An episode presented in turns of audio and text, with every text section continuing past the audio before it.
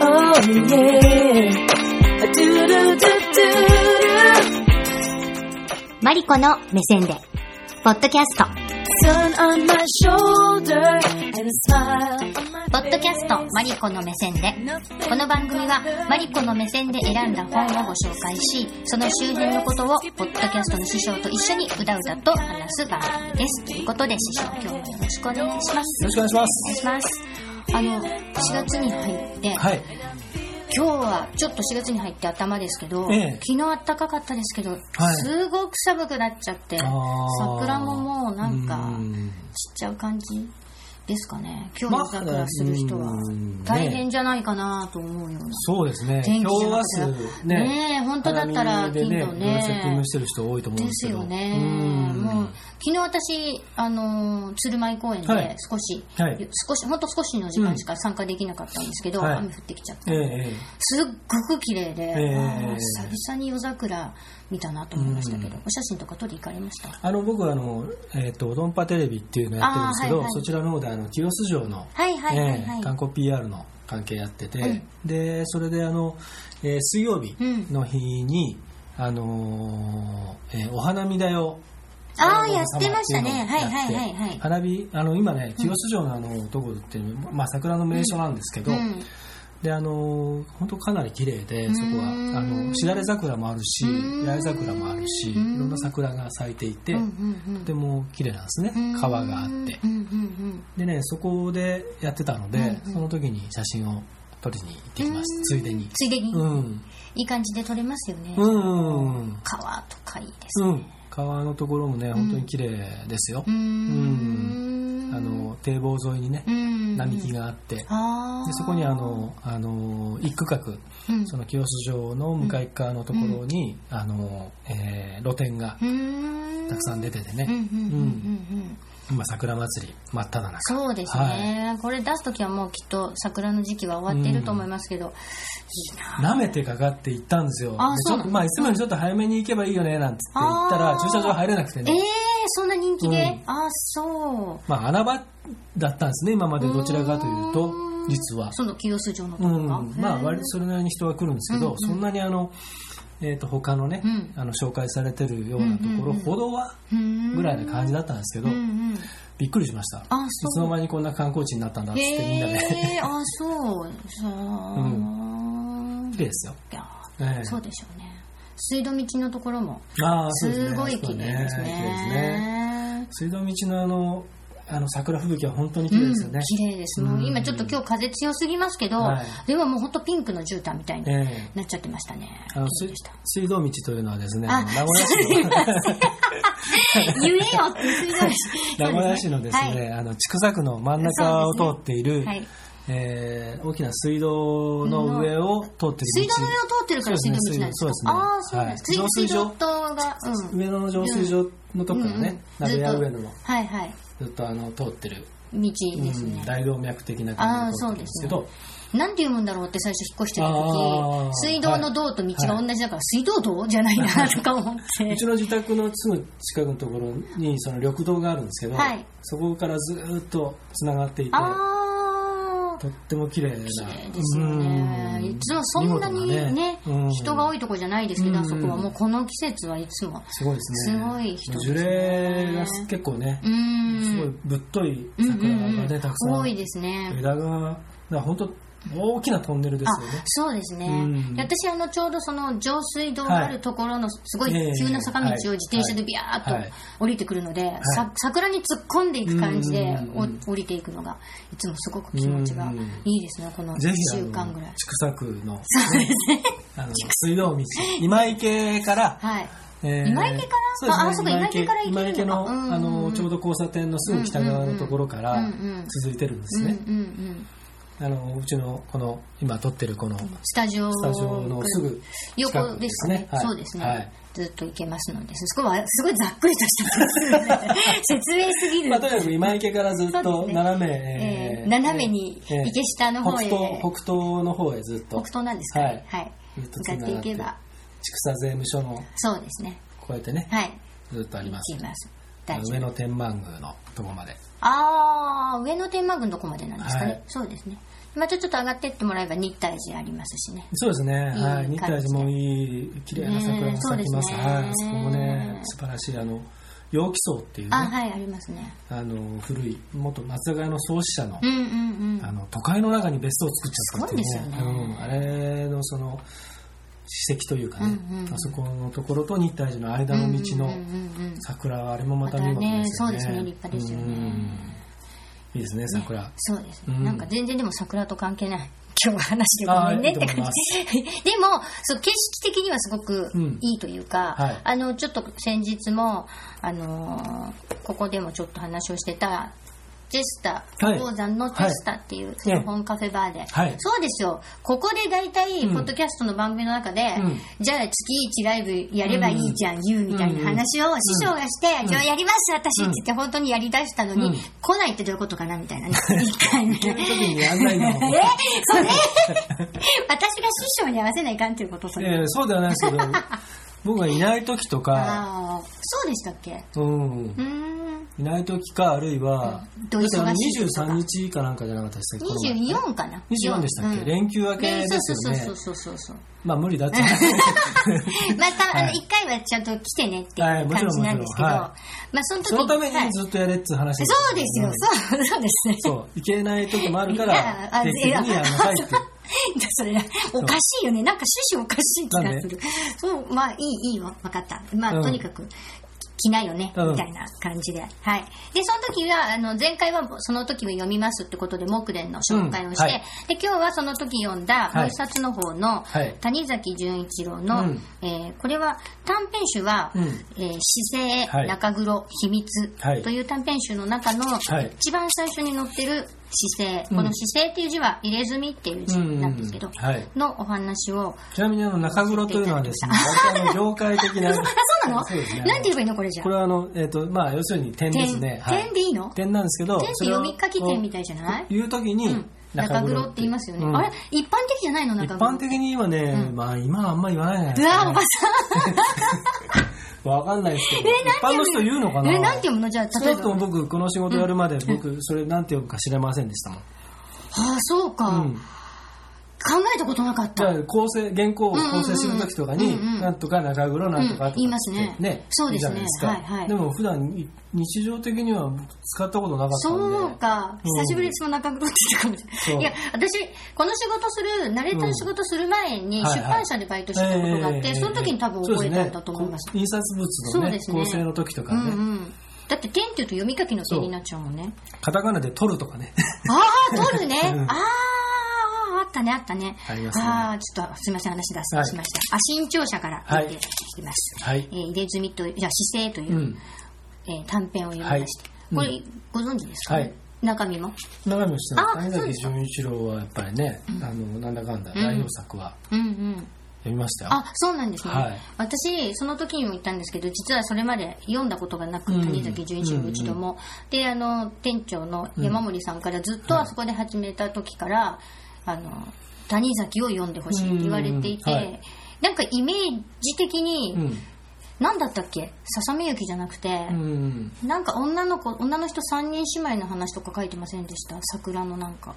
なんだっけ？なんか違うかな。なんかね、そういう美しいイメージはあったんですけど、ちょっとよくわからなかったり、あと、うん、ち、知人ないだったはい。とか、イメージだけどちらかというとね、うん。官能的なものと、あと情念的なものとですよね。うんうんうんうんうんうんそういうイメージがあって、はい。なんとなく読んでなくて、うまあ、今回これをでとりあえず短編集だしと。はい。あんまり短編集も売ってなくてなんか長編は結構売ってるんですけど、まあ、初めてこれ読んで、うん。全部読めてないのもあるんですけど、でも一番これが長さ的にもちょうどいい、良かったし、うんと思ってはい。読んだんですけど、うん。あのそのラライブやった時にも言ったんですけど、もうなんて言うんですかねあの言葉が綺麗ですね、うん。その情景を伝える言葉とかが、で、ん。あのさっき川の話ちらっと桜の時に出てたと思うんですけど、この主主人公あこれどんなはどんな話か知らない方にちょっと説明をすると、はい。そうですね。うんとえー入れ墨師堀師のお話で、えーすごく腕のいいうん。清吉という堀師が、はい。て、うん。まあ、すごくちょっとこう人が痛がるうん。ところもこうそれが喜びになっちゃうようなタイプのはい。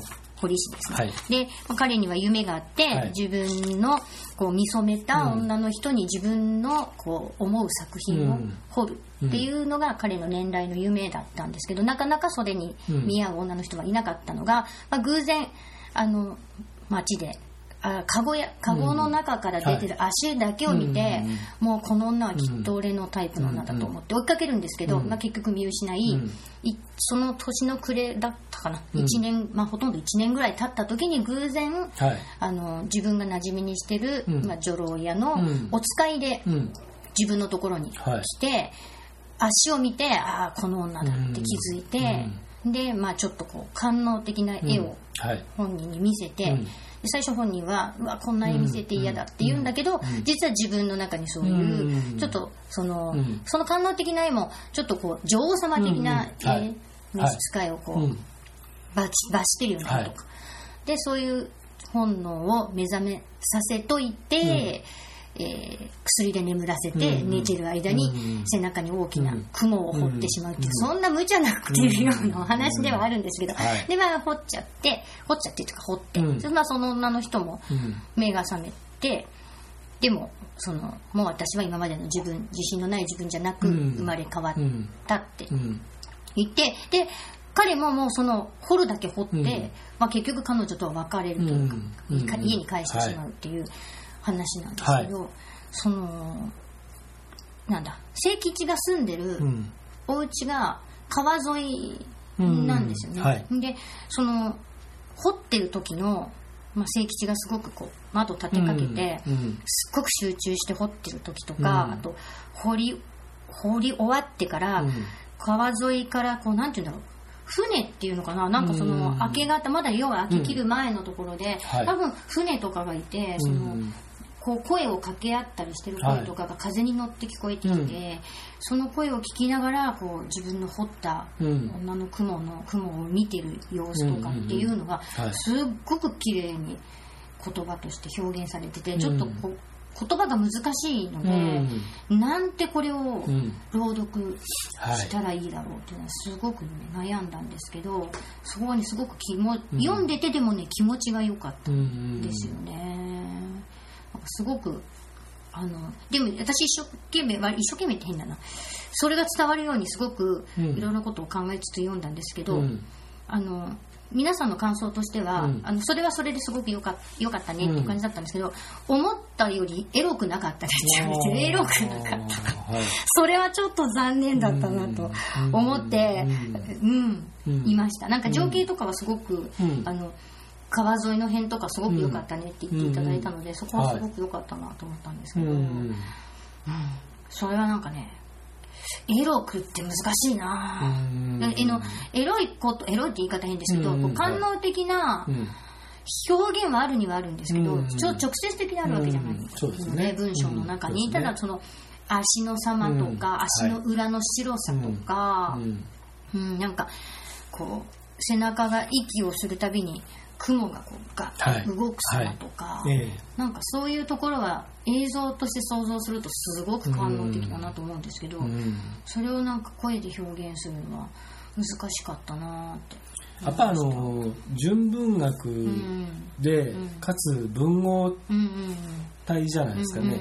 だからあのそこはねやっぱり相当難しいんじゃないかなと思うんですけどね。うん。朗読ね。でね表現するというのはね。うんうんそうなんですよね。有崎結構ねあの、うん。映画にはね、何作もなっていて、まあ、そ題材として非常に映画にしやすいというか、そうですね。だとは思うんですよね、映像っていうかね、うんうん。絵が浮かびやすい感じねがしました。あ、あとはその工業的に映画工業的にやっぱりそのあのーまあ嫌でも裸を出さ出すというかうん。そういうところがあるのでストーリーというかね構成的にね。あなるほどね、うん、そうするとまあセンセーショナルな。あー。今はなかなかねそのその裸を売りにする映画っていうのはまああんまりその流行らないしですけど一時期はねうん日本映画がちょっと斜陽うん。してる時はもうなんか何世とにかくそういう話題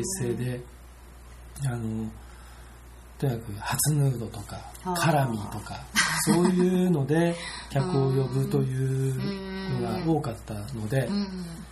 だからその結構旬な女優を脱がせたりとかねうん。しながらやっていってでまあじゃあ果たしてそれがいい映画かというとん。決してそうではなかったりするんですけど、今作ったらもうちょっとねまともなものが作れると思うんですけど、ちょっと時代も変わって逆に。うん。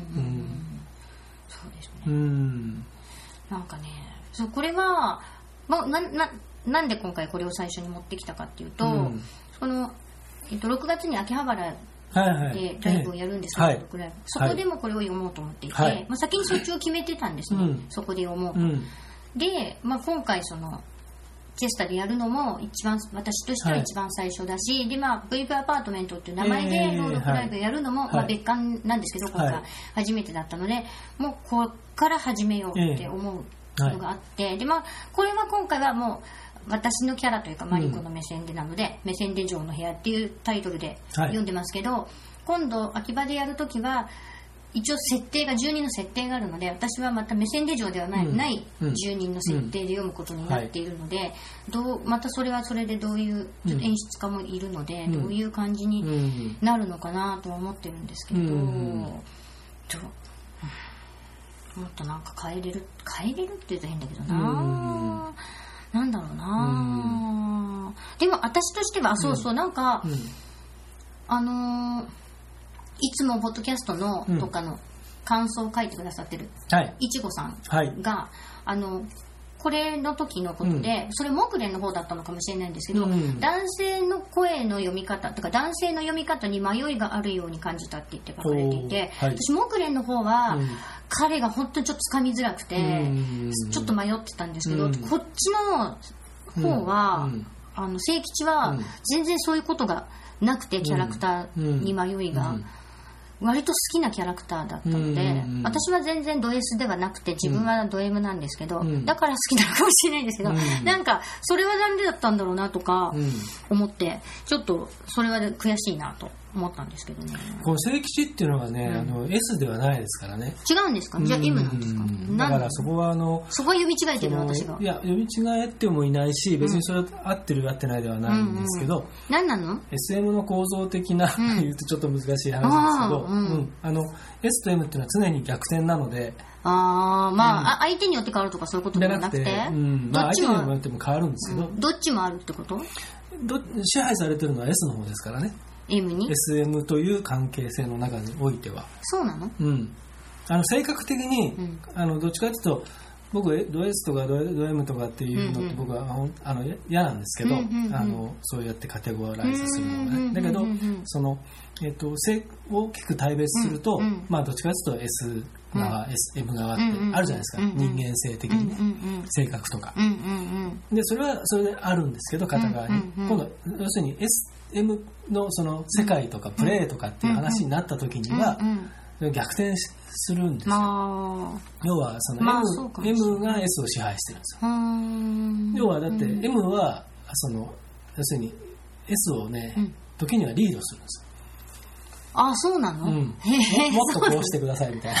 こうしてくださいみたいな、うん。だからこの、このこのえっ、うんとえっ、と石吉女郎はあ女郎はね、ううん。んあのその雲を,、うん。書かれたことによって、もうそのて要するにね一見ひどいことをされてるんだけど、うん。でもそれによってもそのままさに女郎雲になるわけですよね、うんうん。そうですね。最後は逆転しますもんね。うう完全にね、うんうんうん。で清吉はもうその、しもべみたいになりますよね。うん。うん。今まではその、もうやりたい放題、うん。ねうん。やってひどいことをしてきた体ですけど、うんうんでももう逃げられないわけですよ。で実はこれをしこの関係その逆転の関係とか、その男女のそういうのっていうのをこのこれをこの姿勢を下敷きにしたうん。作品っていうのはいっぱいあって。あそうなんですか、であのあからさまに姿勢を下敷きにしてますよとは言わないけれど、もうそういうそのちょっとセンセーショナルな作品とかうん。それは小説でも映画でもドラマでも実はいっぱいあるんうですうんん多分あの知らずに見てるだけで、うん、あのうん。その作り手の方も意識してたりとか、うんままたもしくは無意識に何かをこう真似て真似て真似てこうなっちゃったとかっていっぱいあると思うんですけどあのだからねあのなんつうんだろう。あのそのそのやつとかね、うん。村上龍とかのやつをうんうんうん読んでったりするとね、うんうんうんまあ一杯そういうのが分かってくるんですけど、へえそうなんですか、うん。村上龍苦手で読んだことないんですねうーんなるほどね、でもうんなんかこの本の中の、うん。どどれだったかな？なんかね少年3人うの、ん。あ違う3人じゃないな「少年」っていうタイトルの、うん。あのお話があって、うん。これも読んだことありますか？うん。少年、うん。これもそうそんな感じというかこれちょっと長いので朗読難しいですけど、うんはい。まあなんだろういつもはね、うん。おとなしい学校ではおとなしいお金持ちの男の子とあ男の子3人ですね、そのお友達2人と、うん。そのおとなしい子の姉うん。と4人で遊んでるうちに、うん。なんかこうどんどん立場が逆転していくっていうか、その遊びもちょっとまあ、うんあのギリギリな線のところで遊んでますよね、うんはい。で最終的にお姉ちゃんが一番うん。強くなっちゃうんだけどお姉ちゃんがものすごく一回うんやっつけられちゃううというか、んあそこからなんか急に逆転しちゃうっていうような話とかあって確かそうだからそういうこと言われるとそうですよね。うん。そういうあのまああのあのあんまりこう先入観をね、植え付けてしまうとあれなので、あのほどほどにし,、うん。ますけども、うん。でもそういう物語のその構造的な展開っていうかね、うん。そういうのも、うん。こう時にそういう風な楽しみ方をしたりとか、うん。特にこうあの演出とかが絡んでくることをやろうとしてる場合は、単純にその、えー作品のね、うんあの意味だったりとか、うん。そのテーマだったりとかっていうことだけではなくて、うん。ちょっと一回分解してみたりとかね。分解、うん。その作品をね。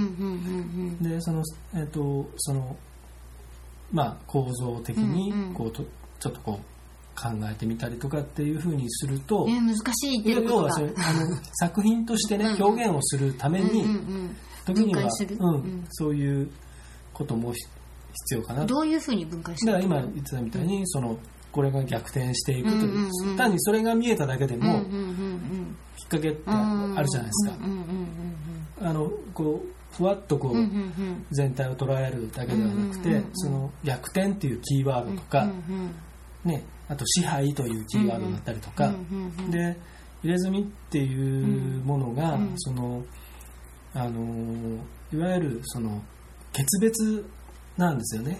結界というか。何との？な何？全て。例えば要するにうん肩にとの結界だったりとか、うん。それを入れることによってここからはもうこっちに戻れないとかっていううん。覚悟だったりとか、なんでするんだろうね。ん？僕は理解できないです。ねえ、うん。私ちょっと話取れますけど、はい。あの一番最初に結婚した人が、はい。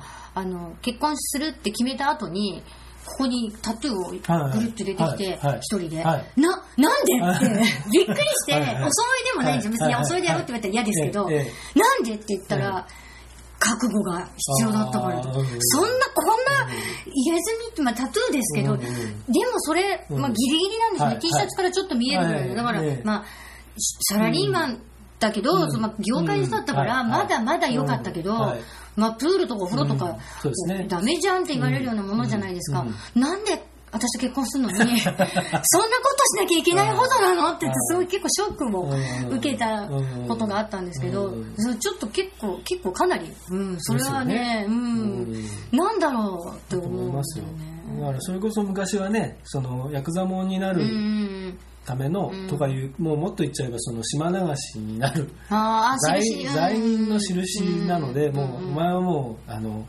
あの何、出所してきたって、もうずっとさそういうあのね背負っていくんだぞっていう楽印とうんであり刻印でありでしょ、うんうんだからそのでそれを自ら入れるということなので、という僕はまあそういう僕は実はそこの部分に関してはどうしても相入れない、うん。ものなのでうんうんうんうんあのしている方が聞いてたらちょっと申し訳ないですけど、うんうんうんピアスは全然いいんですけど、うんうん入れ墨だけはどうしてもちょっと無理で、うんうん。うん。うんまあそれはそんなうん。無理でいい人無理。あの自分が入れる入れないじゃなくて、うん。人がしてるのも嫌なんですよ実は。うんまあ見るのもね、うんとかね。ううん。ん。そうですうん、だからそのくらいのものなんですよね、うん。それを、まあ、たまたまこの物語の中では、そのね、うん。あの眠らされてる間にやられちゃうわけでしょ、うん。うん。うん。まあ、普通に考えたら、まあ、とんでもないことんですすよよね。まあ、お話だからあれだけどって思うけど、ん。何をするんだっていう話ですけどね。うん。まあ、そういう。だからこそ怖いんですよね。うん。うん。怖いと思う。うん。うん怖いってこの物語がね。うん。うん、そうそうそうそう、そうですよ。その凄みというかね、うん。うん。うん。でも、受け入れちゃってますからね、そうそうの受け入れたことによってそこからもうどんどん変わっていうんくわけでしょ、うんでやっちゃった方がもううん。ね、逃げるようにしてそうそうですね。いくわけでしょ。でもう逃げられないということうんうんうんになるでしょ、うん。そうそうそうそうそうそう。そうですね、もうん。逃げられない。いやある意味これすごく怖いうん。話ですよね、うんうん。谷崎みんなそういうねあれがあるけどね。うん。そうですね。うん。なんか結構電車の中でこれを読むのも、うん。一一作読むにも結構、うん。あの精神的にやられるというかううんーんみたいな感じがあねりますね。やっぱこれ何度も何度も読みましたけどすごくうん。声に出して読むにもうーん。って思いました。ね、うん。なのでまあちょっと6月までまたどんな感じうにん。なっていくのかなうとん思ってますけど、うん。うん。でもそうねそうか。そういう感じだとまたちょっと聖吉の読み方がうん。うんそうですね。後半やっぱりなんか最初読んでる時はずっと結構かっこつけてた感じが自分の中であったんですけど、はい。はい。あ違うなこれはなって、うんなんか。薄っぺらい男ですもんね、ねそうですね。結果的にはね。うんうんうん、そうですね、うん。でももう最後にもう生も根も突き果ててるところで、あそうかこの人もうお、うん。ね自分の夢をここで果たしちゃったから、この後この人もう老衰しちゃうかもってすごい若い人なのに、うん。うん。って思ってで最後にもう一回だけ見せてって言われて、いいわよって見せてもらって、そこで終わっちゃうんだけど、ううんわあもうなんか老衰しちゃうんだこの人と思って、うん。それ全然彼の読み方が変わったので、うん。ああなるほどなって思ったんですけどね、うん、ちょっと楽しみ。もう一回もう一度っていうか、うんこの後どうやって読んでいこうかなとはい。楽しみにしているので。まあ、で、そう、6月の、そのや、あ、すごい長くなった。まあ、はい。6月の秋葉のは、秋葉でやる前に、もう、もうこの状態でやりますっていうのを名古屋で、うん。リハーサルを皆さんに見ていただこうと思って、ねうん。はいはいはい、うん。ぜひい。ただこうと思って、はい。ぜひ来てください。だからスケジュールがあれば行きます いやあったらうん。来てね、うん。草でやるから、はい。よろしくお願いします。ぜひ合わせます。ぜひ合わせてください。はい、で今日いない時にやらないでいあない時にいない時？わかんないな。じゃあ、後で、はい。日付言いますよ。はい。はい。